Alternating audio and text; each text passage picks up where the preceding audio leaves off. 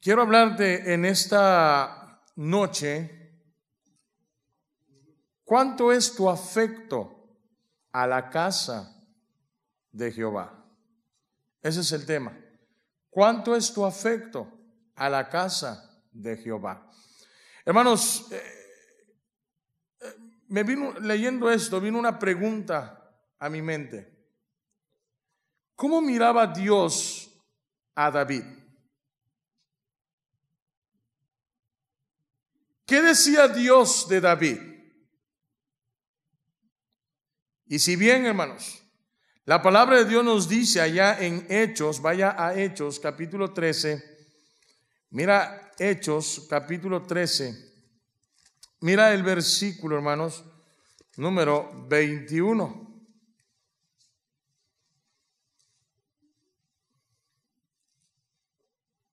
Amén. Dice ahí, luego pidieron rey y Dios les dio a Saúl, hijo de Cis, varón de la tribu de Benjamín, por 40 años. Ahora, por 40 años Saúl reinó sobre Israel. La Biblia dice, hermanos, que después de este, en el versículo 22, quitado este, les levantó por rey a David. Y mira, mira que dice, de quien dio también testimonio diciendo, he hallado a David, hijo de Isaí, varón conforme a mi corazón quien hará todo lo que yo quiero. Fíjate la expresión de Cristo, dice, del Señor, perdón, dice, varón conforme a mi corazón. O, sea, es importante también la segunda parte de ese versículo, ¿verdad? Quien hará todo lo que yo quiero. Pero lo más impactante, hermanos, es que el Señor dice, varón conforme a qué? Varón conforme a qué? A mi corazón a mi corazón. El mismo Dios, hermanos, se refiere ante lo que era el rey David. No podemos decir, hermanos, que el rey David fue perfecto. El rey David tuvo errores y también tuvo horrores en su vida. El rey David tuvo tropiezos en su vida, tuvo deslices en su vida. La Biblia no dice toda la vida del rey David, pero estoy seguro que algunos errores se habían cometido en la vida del rey David. Pero ¿cómo describe en el Nuevo Testamento la vida del rey? Dice dice conforme a mi corazón. Amén.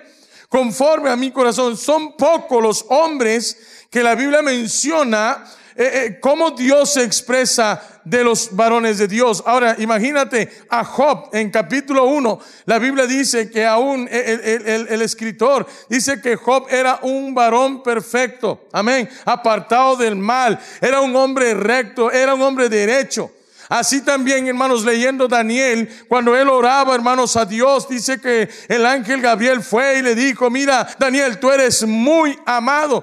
El discípulo Juan, el discípulo amado, hermanos, eran muy pocos y no, y no es que no los amara, pero era, eran palabras especiales a estos hombres. Eran palabras especiales de Dios para los hombres. Qué bendición. Y yo te hago una pregunta, hermanos, si el Señor, hermanos, se presentara ¿qué dijera de ti en esta noche? ¿Cuáles serían las palabras del Señor? ¿Cuáles serían, hermanos, esas expresiones de Dios para contigo y para conmigo en esta noche? ¿Qué diría? ¿Qué diría, hermanos? Si el diablo se presenta y dice, eh, este, eh, mira, mira fulano, eh,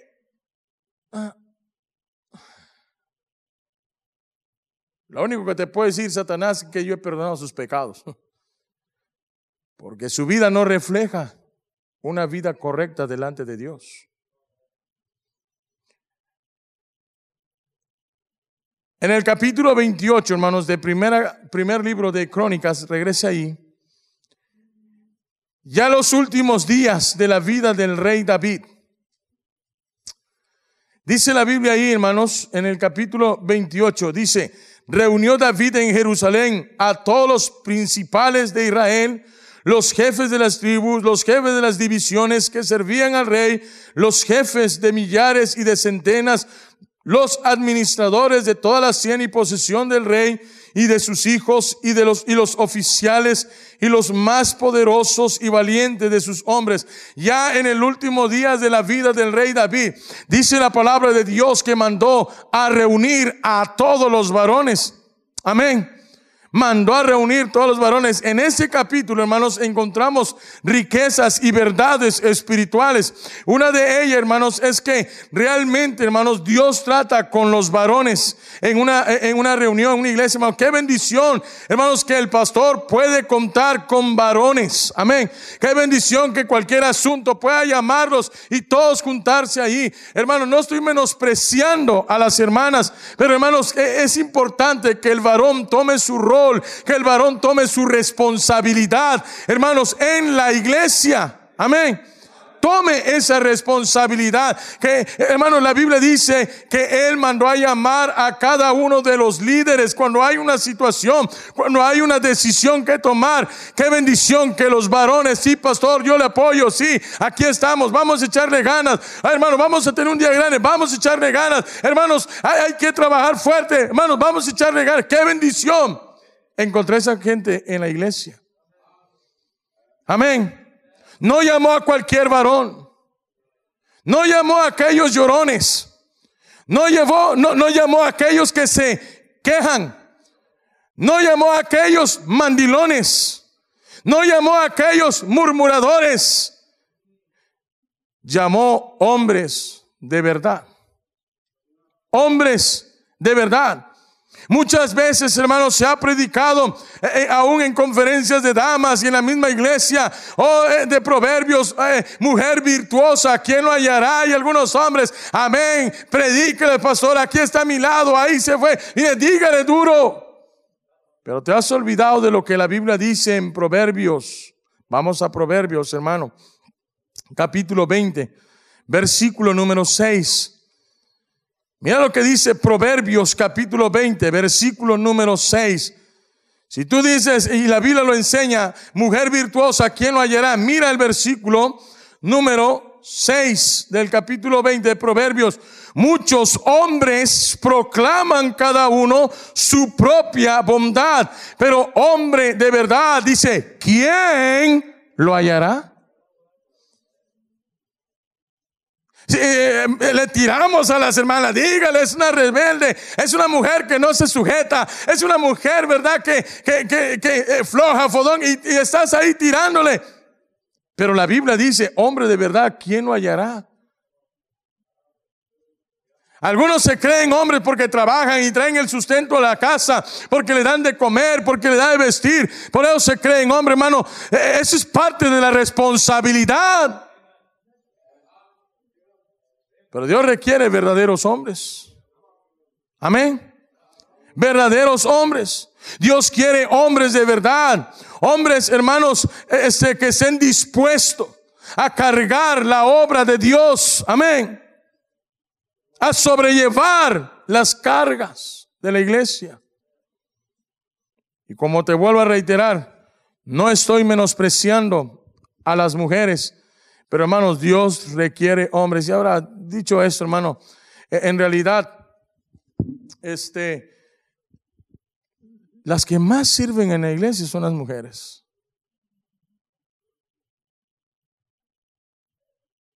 Algunos no mueven ni la cabeza. Yo he visto más hermanas sirviendo en la iglesia. He visto más hermanas dando a la obra de Dios He visto más hermanas sacrificando, dando, diciendo en qué podemos ayudar que los mismos varones. Pero Dios quiere varones en la iglesia. ¿Qué más podemos encontrar, hermanos, e-, en esta en este pasaje en primer libro de Crónicas, capítulo número 28? También podemos encontrar que David era ordenado.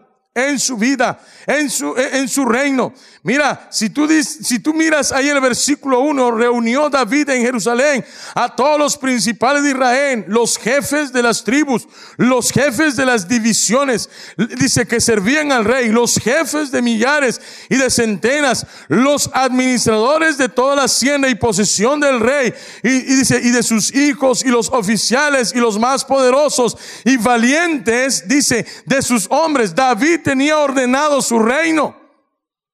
Y a quienes llamó el rey David fue a ellos, porque ellos iban a encargar de ayudar a los demás. Amén. Tú eres el responsable, hermanos, de ayudar a tu familia. A ver que la obra de Dios no es una carga, sino una bendición. Amén. Ayudar a tus hijos a decir, no es una carga, es una bendición servir a Dios. Pero tú necesitas cargar también esto. Amén. Las necesidades de la iglesia. Era un hombre ordenado. Era un hombre humilde. Mira lo que dice, hermanos, en el versículo número 2. Y levantándose el rey David, puesto en pie, dijo, oídme, hermanos míos, y pueblo mío. Fíjate bien lo que eh, el rey David decía, oídme hermanos, antes, antes de que él dijera, pueblo mío, dice, hermanos míos, somos hijos delante de Dios, tenemos el mismo Padre, amén. Después dice, pueblo mío. Eso habla, hermanos, y eso me recuerda a mí a Cristo. Dice la Biblia que Él, siendo Dios, no se aferró a ser igual a Dios, como a cosa que aferrarse. Amén. Qué humildad. Por eso en el versículo 5 de Filipenses capítulo 2 dice, haya pues este sentir que hubo también en Cristo. Amén. Hermano, queremos seguir las pisadas de Cristo. El Señor dice, aprended de mí que soy manso y humilde de corazón. No puedo ver tu humildad porque solo Dios conoce el corazón. Pero lo que sí podemos reflejar es la mansedumbre. Amén. Ese es el resultado de la humildad. La mansedumbre. No solamente, hermanos, se mostraba en la humildad, pero también David aprendió que en esa humildad tenía que reconocer sus propios errores. Mira el versículo 2. Y levantándose el rey David, puesto en pie, dijo, oídme, hermanos míos, pueblo mío, yo tenía el propósito de edificar una casa en la cual, dice, reposara el arca del pacto de Jehová para el estrado de los pies de nuestro Dios. Y había ya preparado todo, ya había, dice, había preparado todo para edificar. Mas Dios me dijo, tú no edificarás casa a mi nombre, porque eres hombre de guerra y has derramado, ¿qué dice hermano? Mucha sangre. Él estaba reconociendo, hermano, sus errores y había reconocido sus errores delante de Dios. Él está diciendo, mira, en mi corazón estaba el poder edificar, el poder trabajar. Yo ya había este, ordenado todas las cosas que íbamos a usar para la, para la edificación del templo, donde reposara el arca y fuera el estrado de los pies de nuestro Dios. Pero Dios me dijo, tú no me vas a edificar. Tú no me vas a edificar. ¿Por qué? Porque has derramado mucha sangre. ¿A qué se refería el Señor cuando le estaba diciendo, porque has derramado mucha sangre? Él explica, hermanos, que ciertamente él reconocía, hermanos, que el pecado empezó en su casa, ahí en segundo libro de Samuel, capítulo 11, hermanos, cuando adulteró con Betsabé, el pecado del adulterio no solamente empezó ahí, pero dice la Biblia, hermanos, en el capítulo 13, que hubo un incesto entre dos hermanos, tomando a la fuerza a su hermana Tamar. En el mismo capítulo 13, dice la Biblia que Absalom le da muerte a su propio hermano, este Amnón. Dice la, Biblia, hermanos, que después de esto, en el, capítulo número 24, ah, dice la Biblia, hermanos, que el corazón de David se sublevó en orgullo. Cuando él mandó a, censar el pueblo, dice la palabra de Dios, hermano, que eh, aún Joab, eh, hermanos, el que había ciertamente traicionado la palabra del rey porque le había dado orden en cuanto a su hijo, que no le hicieran daño. Le decía, mira, todo es tuyo, todo este reino, eh, el Señor te lo ha dado. ¿Por qué tú este, estás por querer censar al pueblo? Tú has, dice la Biblia, si tú lees bien, que pudo más la palabra del rey. Y por esa sublevación, por ese orgullo, por esa soberbia, hermanos, dice la Biblia que 70 mil hombres murieron. Has derramado mucha sangre. Y la Biblia dice que él le iba a dar a su hijo, este, eh, eh, perdón, Salomón, para que edificara. Mira ahí en, el, en primer Crónicas 28. Mira lo que dice en el versículo 5. Nada más estamos poniendo, hermano, cimiento para entender cuál era el corazón, cuánto era el afecto del rey David para, para la obra de Dios. Mira lo que dice ahí en el versículo número 5, 4 eh, eh, dice, pero Jehová, el Dios de Israel, me eligió de toda la casa de mi padre para que perpetuamente fuese rey sobre Israel, porque a Judá escogió por caudillo y de la casa de Judá a la familia de mi padre, de entre los hijos de mi padre, se agradó de mí para ponerme por rey sobre todo Israel. Y no lo está diciendo con presunción. No lo está diciendo presumiendo, mira, yo soy el rey acá. No, no, no, no, no, no. Él ya había aprendido la lección. Ya él, había pedido perdón a Dios por lo que había pasado. Y no lo estaba diciendo con orgullo, pero está diciendo, a mí me escogió Dios. Y después dice, hermano, en el versículo número 6, ah, y me ha dicho, Salomón tu hijo, él edificará mi casa y mis atrios porque a este he escogido por hijo y yo le seré a él por padre. Eh, hermano adulto, no, no me malentiendas, hermano, pero eh, eh, tú sabes que ya estás más para allá que para acá. Te has preguntado, hermano, que el día en que tú no estés, el día en que tú te vayas a la presencia de Dios, ¿qué van a hacer tus hijos? ¿Dónde van a estar tus hijos? ¿Dónde se van a reunir tus hijos? ¿Qué van a hacer tus hijos? No sé si me estás captando la idea. Por eso es que empecemos a trabajar por la obra de Dios. Por eso es que empecemos a dar por la obra de Dios. Amén. El corazón de David, hermanos, era lo primordial. Que la presencia de Dios estuviera en la casa de Dios. Amén. Mira, ¿cuánto tiempo anduvo el arca de aquí para allá? ¿Cuánto tiempo? De hecho, pecó. Si te acuerdas cuando él pecó? Cuando fue a recoger el arca y venían dos bueyes y Dios, hermano, había sido claro que los que deberían de cargar el arca eran los sacerdotes. Y por eso ahí murió aquel soldado, porque estiró su mano y fue conocido como Pérez Usa. Porque el corazón de David era hacer lo correcto, pero él dijo, tú no me vas a edificar. ¿Qué es lo que estoy diciendo, hermano? Que lo que tú puedas hacer para la obra de Dios, hazlo en ese tiempo. Porque un día tus hijos lo van a disfrutar. Un día tus hijos van a decir, mi padre, qué bendición, vi a mi padre ser fiel a Dios, vi a mi madre ser eh, eh, este, fiel a mi Dios, una, una mujer este, santa, una, una mujer que vivía, que hacía y servía a mi Dios, un padre de verdad, un hombre de verdad que se daba para la obra de Dios. Qué bendición que nuestros hijos puedan llegar a decir esto. Pero lo que hemos visto, hermano, que hay hijos que ni siquiera se interesan por la obra de Dios. Y que hay algunos que vienen a la iglesia porque papi los trajo, pero no porque ellos quieran estar acá.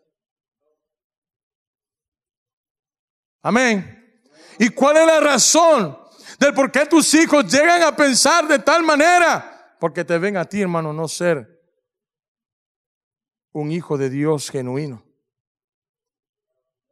te ven jugar, te ven que no diezmas, te ven que no ofrendas, te ven que, que, que vives una vida desenfrenada, una vida loca. ¿Y para qué yo voy a ser como mi papá? Mejor soy así. ¿Cuánta gente yo me he encontrado, hermanos, diciéndome, peco doble sabiendo que no sabiendo y prefiero quedarme ignorante? ¿Por qué? ¿Por qué, hermanos? Por culpa de nosotros. Amén. Todo lo que tú puedas hacer todo lo que tú puedas vivir, vívelo para Dios. El apóstol Pablo dice, para mí el morir es ganancia, el vivir es Cristo y el morir es ganancia. Es lo mejor que puede haber en nuestra vida, el servir a Dios, el darnos a Dios nuestro tiempo, nuestra vida, nuestro dinero. Lo que vayamos a hacer, hagámoslo porque el Señor está pronto a venir. El rey David, hermanos, su corazón estaba en la casa de Dios. El rey David tenía autoridad porque con todo mi corazón, por lo que he leído en Proverbios, puedo decir ahora que Salomón conocía a su padre, sabía cómo era, sabía cómo hablar. Él mismo dice, mira, yo también fui hijo de mi padre. Él me enseñaba. Podemos ver, hermanos, que había una, una comunión entre Salomón y David, enseñándole, mostrándole que tenía la autoridad. Mira, hijo, si la regué, si pequé contra Jehová, pero me arrepentí. Por eso en el Salmo 23 dice, Jehová es mi pastor, nada me faltará. Y esa expresión lo que está diciendo, hermanos, es que yo conozco quién es Dios. Es un Dios de oportunidad, es un Dios perdonador, es un Dios bondadoso, es un Dios misericordioso. Nada me va a faltar. Yo me he arrepentido, le he pedido perdón. Déjame hacerte una pregunta. ¿Tú tienes la autoridad espiritual? Y moral en casa? ¿Por qué? Mire versículo 9. Y tú, Salomón, hijo mío, reconoce al Dios de tu Padre y sírvele con corazón perfecto y con ánimo, que dice hermano, voluntario. Conoce al Dios de tu Padre. ¿Qué diría tu hijo si tú le dijeras en esta noche eso? ¿Para qué? Amén.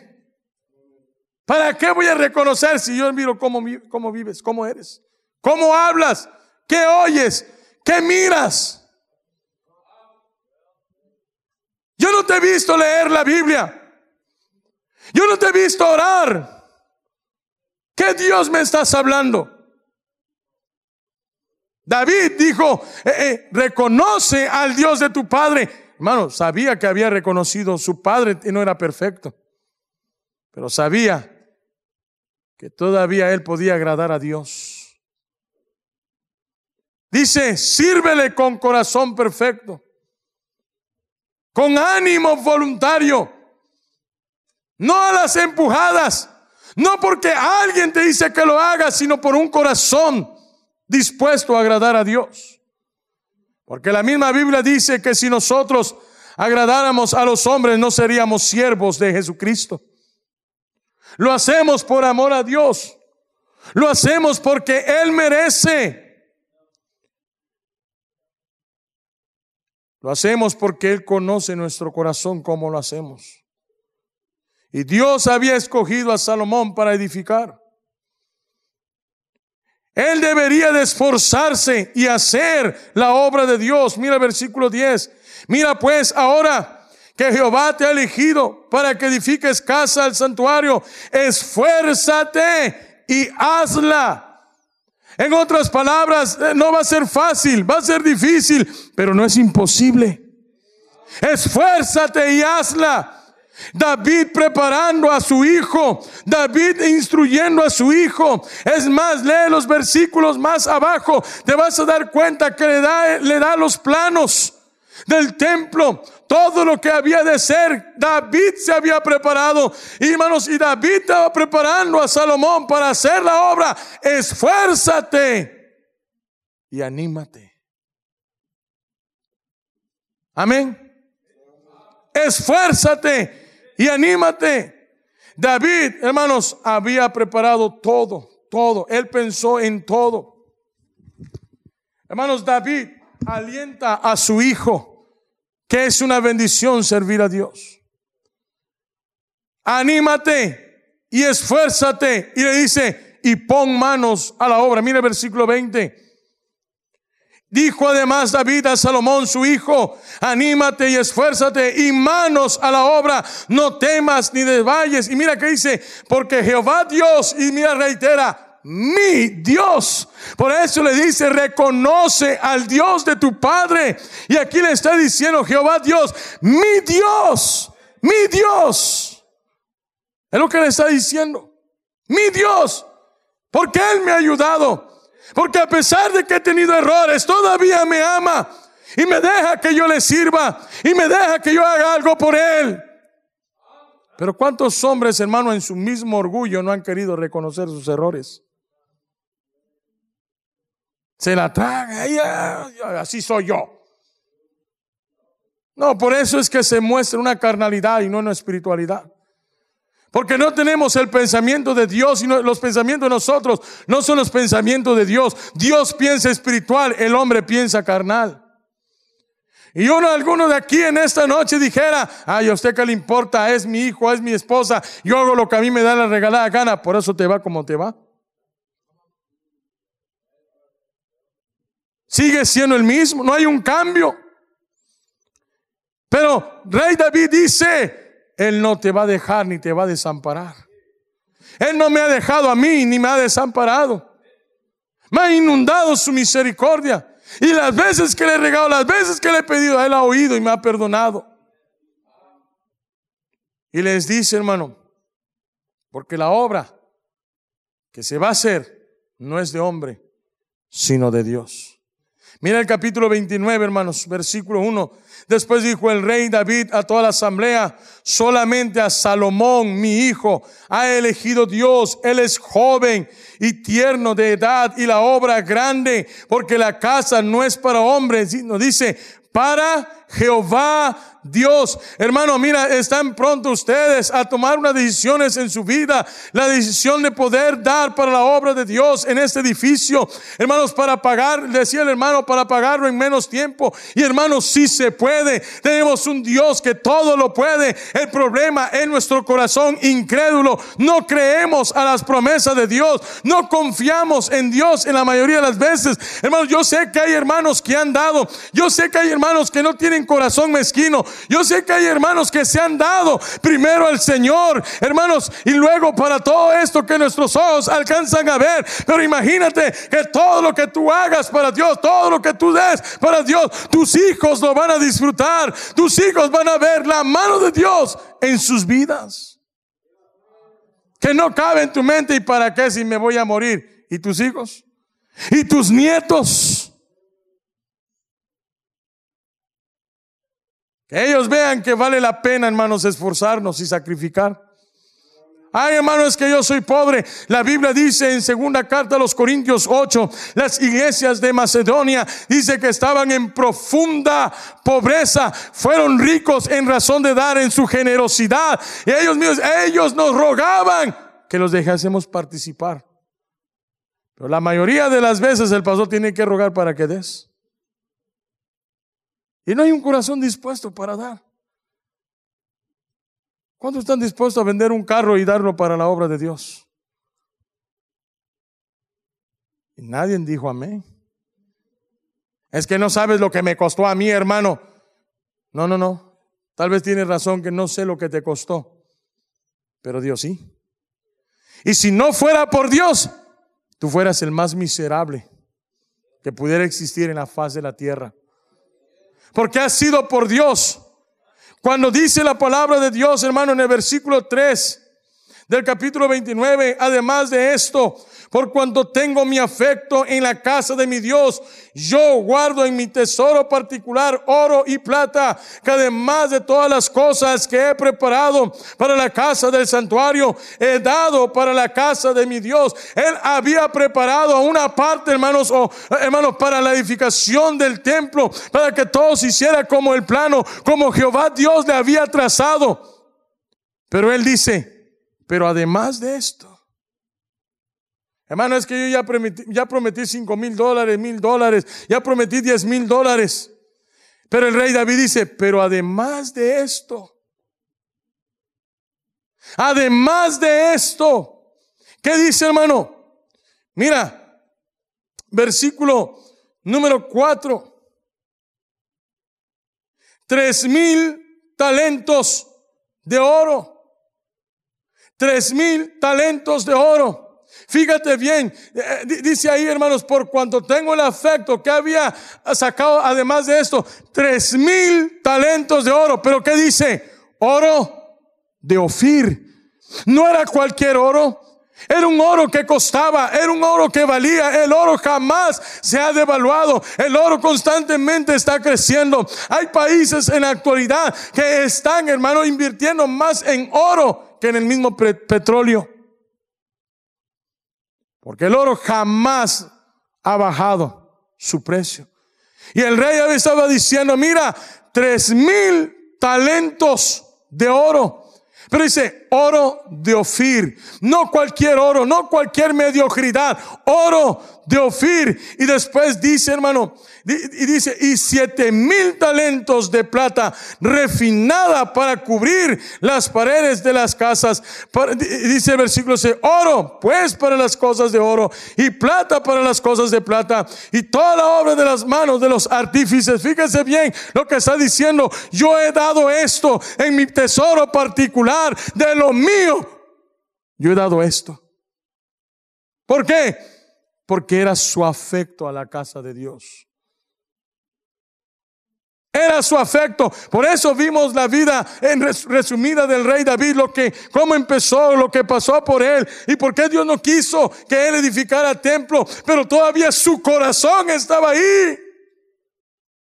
Aunque yo no le edifique, yo he dado esto para la obra de Dios.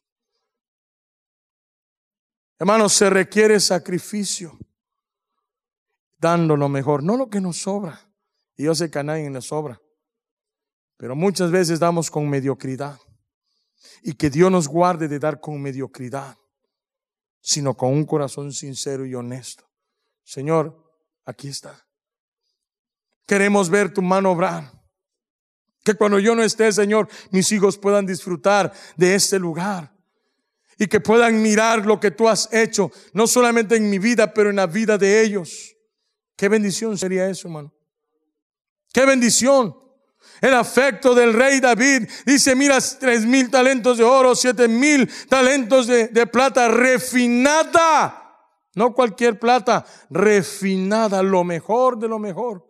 Y esto me, llega, me lleva a pensar, hermanos, Dios es el rey y Él dio lo mejor de lo mejor a su Hijo Cristo para morir por ti y por mí, para ser salvos. ¿Y por qué nosotros no podemos dar lo mejor de lo mejor a Dios? Si Él es nuestro Rey. Oh hermanos, que con corazón ánimo, por eso la pregunta que hace el rey David, ¿y quién quiere hacer ofrenda voluntaria? Voluntaria no por obligación, sino voluntario. No porque el pastor dice o porque tengo que dar, porque si no después me, me están diciendo y me están predicando y a mí no me gusta, mejor doy. No, no, no por eso, hermano, sino voluntario. Pero si tú piensas darlo así, también darlo. Amén. Pero que sea voluntario, que sea de corazón. Amén, hermanos. Y como dije en el video, solo la eternidad revelará todo lo que ustedes han hecho en la obra de Dios. Cuando estés en presencia de Dios, amén, te vas a dar cuenta que pensabas que hiciste mucho, pero que en realidad solamente fue una partecita. Amén, hermanos. Yo creo que esa es la razón que muchos, muchos hermanos no dan, porque piensan que han dado mucho. Y en realidad no hemos dado mucho. ¿Por qué David tenía ese corazón? Ya voy a terminar, hermanos. ¿Sabes por qué? Mira lo que él reconoció en el capítulo 29. Mira el versículo 2, hermano. Todo lo que tienes proviene de Dios. Amén. Mira el versículo 17. Yo sé, Dios mío, que tú escudriñas los corazones y que la rectitud te agrada. Por eso yo con rectitud de mi corazón voluntariamente te he ofrecido todo esto. Y ahora he visto con alegría que tu pueblo reunido aquí ahora ha dado para ti espontáneamente. ¿Por qué? Mire versículo 12. Versículo 11. Tuya es, oh Jehová, la magnificencia y el poder, la gloria, la victoria y el honor, porque todas las cosas que están en los cielos y en la tierra son tuyas. Tuyo, oh Jehová, es el reino, y tú eres excelso sobre todos. La riqueza, la gloria proceden de ti, y tú dominas sobre todo. En tu mano está la fuerza y el poder y en tu mano el hacer grande y el dar poder a todos. Ahora, Dios nuestro, nosotros alabamos y loamos tu, tu glorioso nombre, porque ¿quién soy yo y quién es mi pueblo para que pudiésemos ofrecer voluntariamente cosas semejantes? Pues todo es tuyo y de lo recibido de tu mano, ¿qué dice? Algunos tienen la idea, yo voy a dar para que Dios me dé. No, ese no es el principio. Nosotros damos porque Dios ya nos dio. Damos porque ya Dios nos dio. ¿Quiénes somos nosotros? Algunos menosprecian porque somos mexicanos. ¿A poco estos pueden pagar tanto? Un templo tan grande. Piensan que nada más los americanos pueden hacer esta obra. No. También la raza puede hacerlo porque tenemos el mismo Dios que obra y que de él son todas las cosas, hermano. Que cuando tú vayas a tomar una decisión espontáneamente en tu corazón, lo que vayas a dar, dadlo de todo tu corazón. ¡Pum! Dice la Biblia, hermanos, acuérdate Corintios, cada uno, cada uno de como, como en su. O sea, ¿qué es ese principio? Todo lo que hay en tu corazón, dalo. Voy a dar 10 mil dólares. Ah, no, es mucho. Voy a dar mejor 5 mil. Mira, ya había sido puesto en tu corazón y te retractaste. Dios quiere que lo que tú propongas, y claro que con sabiduría tienes que aprender a tomar decisiones. No puedes prometer 20 mil dólares si no ganas eso. Pero sí puedes prometer por fe lo que sí puedes dar, Señor, con fe por fe, voy a dar para la obra de Dios. Voy a dar para que este templo se pague lo más pronto posible. Voy a dar porque mi afecto es ese. ¿Sabe qué, hermano? Ahí se va a ver tu afecto. ¿Cuánto es tu afecto a la casa de Dios? Se va a reflejar en lo que tú des para la obra de Dios. Ahí se va a reflejar. Tal es tu afecto, tal Tal es lo que tú vas a dar para Dios. Él es tu rey. Y Él merece lo mejor. La honra y la gloria, todo lo merece. Y todo lo que tú des, hermano, que sea grato ante los ojos de Dios. Amén. No somos perfectos. Tenemos errores. Pero en esta noche podemos decirle, Señor, perdóname. Yo quiero empezar a hacer las cosas bien. Yo quiero agradarte, quiero vivir para ti. Y Señor, yo quiero dar no solamente mi dinero, sino también mi vida y mi tiempo para servirte, porque tú mereces lo mejor. Quiero tener un afecto a la casa de mi Dios. Un afecto que Él se pueda agradar de mí. Y eso es entre tú y Dios. No tienes que demostrarlo a fulano o a mengano. Esto es entre tú y Dios. Y que Dios nos ayude a cumplir nuestras promesas. Vamos a orar. Cierra tus ojos.